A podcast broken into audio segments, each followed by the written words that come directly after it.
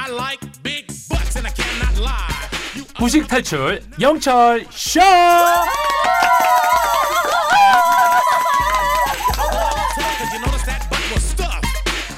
우리 모두가 무식을 탈출하는 그날 폐지될 곧단 코너죠. 매주 화요일엔 알고 싶은 시사 키워드를 골라 쉽게 읽어 드립니다. 찰가루 김정현 씨가 지난주 종군 기자의 세계 특집 때 집 와서 청소랑 빨래 하수구 뚫었다는 거 듣고 현실 웃음 터졌네요. 집 정리는 다 마치셨어요? 크크크 하셨는데요. SBS 장선이 기자님 어서 오세요. 네, 안녕하세요. 자 일단 집 정리는 다 맞으셨나요? 정리가 되면 집 정리가 아니죠. 아직도 이어지고 있고요. 네. 이제 거의 다 끝난 것 같습니다. 약간 네버 엔딩 스토리처럼 그죠? 그렇죠. 하나 수습하면 또 아 저것도 터지고. 네, 이제 베개포까지 빨았으니까 거의 한97% 정도 완성된 것 같아요. 어 다음 주 나 약간 예견했어. 베개포는 다 저기 빠셨어요 라고 또 문자 올 것 같은데요. 자, 한 7, 네. 80% 했다고요 지금. 네. 좋습니다, 좋습니다. 자 그리고 이제 또 지난주 예고한 대로 오늘 알고 싶어요는 번외편으로 준비를 했는데요. 종군 기자의 세계 2탄입니다. 자 우크라이나 취재에서 돌아온 지 이제 지금 며칠째 됐죠? 어, 5월 제가 14일에 저녁에 들어왔으니까 보름 좀 넘었어요. 네. 보름 됐나요? 아니, 그런데 보름 것 같아요. 지났네요. 네 네. 예. 돌아오면서 전쟁 좀 빨리 끝났으면 좋겠다 생각을 하고 있는데 아직 진행 중입니다. 그렇네요. 아 러시아의 우크라이나 침공이 벌써 석 달을 넘겼다고 합니다. 네. 기자님도 우크라이나 관련 뉴스 계속 체크하고 계실 텐데 현재 전시 상황은 어떻습니까?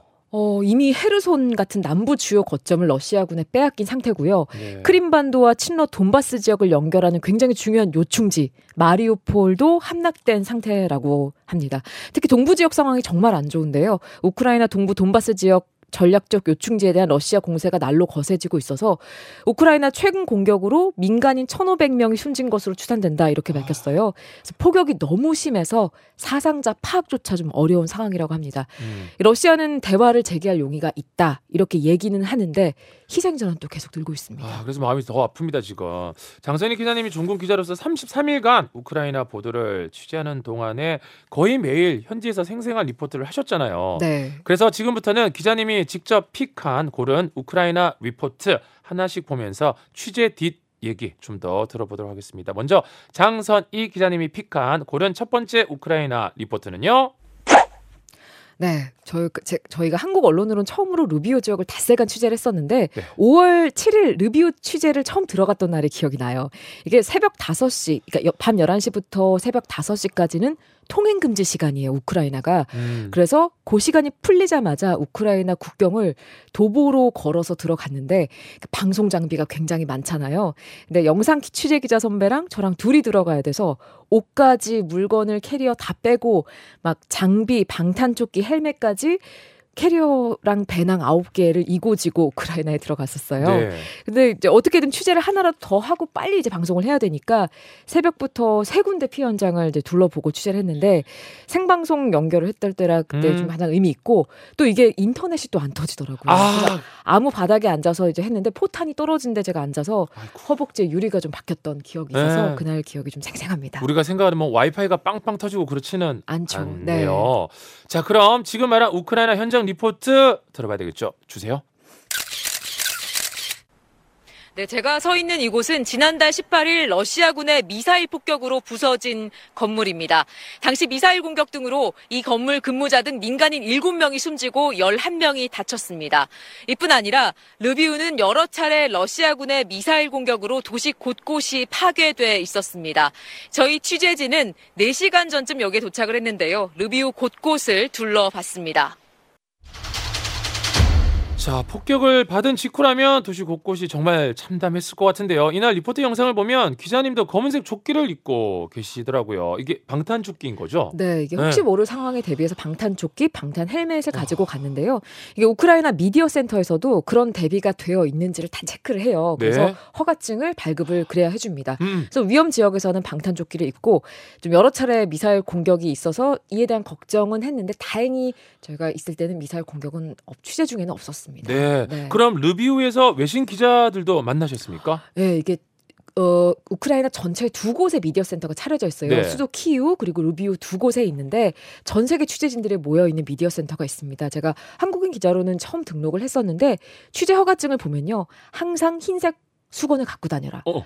공격을 받았을 때 항복을 하거나 이렇게 난 그- 아, 예, 해야 될 수도 있으니까 그렇게 갖고 다녀라. 네. 그리고 위험 지역에 취재를 하다가 목숨을 잃어도 책임질 수는 없다. 이런 내용이 적혀 있습니다. 네. 전 세계 저뿐이 아니라 모든 언론인이 위험을 감수하고 음, 현장에서 뛰는 모습이 굉장히 좀 인상적이었어요. 네, 위험을 감수하고 정말 언론인으로서 최선을 다하는 우리 장선희 기자님, 와 진짜 박수가 절로 나오는데요. 자, 그러면 이제 이어서 이번에 기자님이 픽한 고른 두 번째 우크라이나 리포트 확인해야죠. 네. 5월 8일 리포트인데요. 네. 이게 새벽에 르비우 시내 전체 대피 사이렌이 울렸어요. 하루에도 한세 번에서 다섯 번 울리는데 방송 직전에 사이렌이 울려서 방송 전에 직전에 장비 옮기는 거 쉽지 않잖아요. 그렇죠. 그래서 정말 방송 사고가 될 뻔했었는데 사이렌이 울려서 대피하고 대피한 장소에서 중계차를 탔던 예, 기억이 있습니다. 5월 8일 하면 기억나는 게 우리는 어버이날이었고 네. 그리고 일요일이었습니다. 네. 그럼 지금 말한 우크라이나 현장 리포트 들어볼게요. 네, 이곳 르비우에는 어제 오후 1시와 오늘 새벽 2시, 그리고 조금 전에도 공습 경보가 울렸습니다. 러시아군은 남부 오데사 등에 미사일 공격을 이어가고 있습니다. 리비우에 많은 피난민들이 몰려 있다고 들었는데 전쟁 중에 다친 어린이를 직접 만났다고요. 르비우의 이 어린이 병원에는 전쟁으로 다친 어린이들이 다수 입원해 있습니다. 러시아군의 직접적인 공격을 받거나 피란 중에 다친 어린이와 청소년들입니다. 15살 리사의 고향 도네츠크를 탈출하는 과정은 험난했습니다.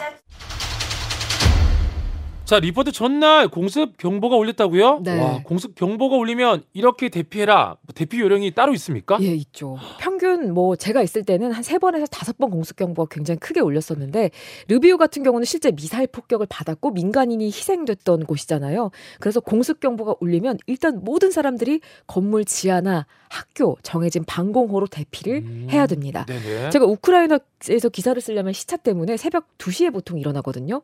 근데 전날 정말 숙소가 쩌렁쩌렁 울리게 어. 새벽 2시, 1시 요때 경보가 울렸어요. 어, 이제 경보가 언제 울리느냐 이건 당연히 보안상의 이유 때문에 확인은 안 되지만 어. 가까운 지역에 미사일 공격이 있거나 또 전투기가 지나갈 때 울립니다.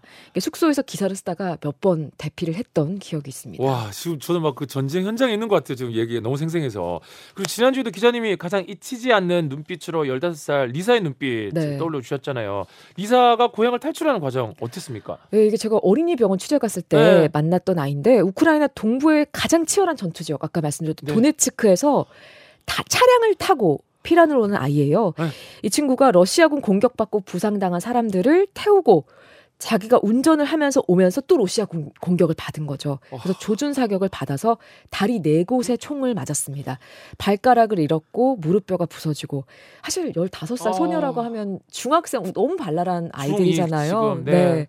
군인도 아니고 정말 무고한 민간인인데 그런 사람들이 희생을 당하고 있다. 이런 사실을 참 눈으로 보니까 음. 어, 너무 슬펐습니다.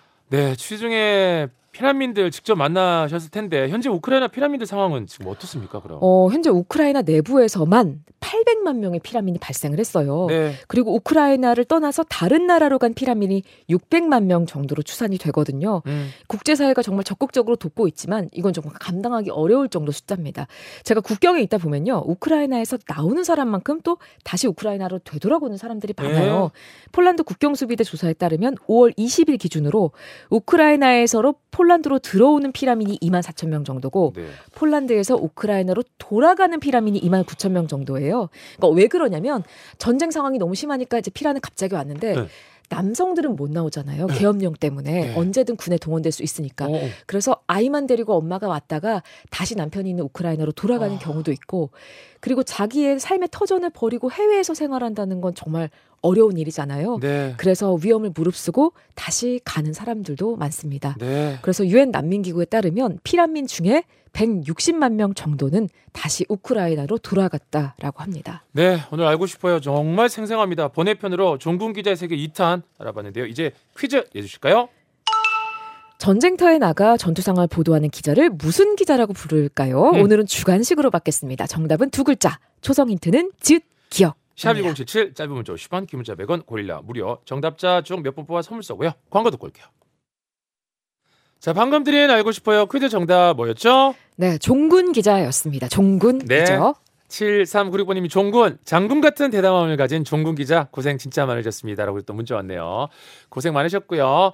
자, 빵냐빵냐 퀴즈 정답 강이었죠. 두 퀴즈 모두 선곡표 확인 꼭 해주시기 바라겠습니다. 선물 받으실 분들. 장선희 기자님 오늘도 감사하고요. 네, 고생 많으셨습니다. 네, 백예포, 감사합니다. 백예포 또 빨아, 빨아야죠. 그럼요. 네. 다음 주에 뵙겠습니다. 네, 고맙습니다.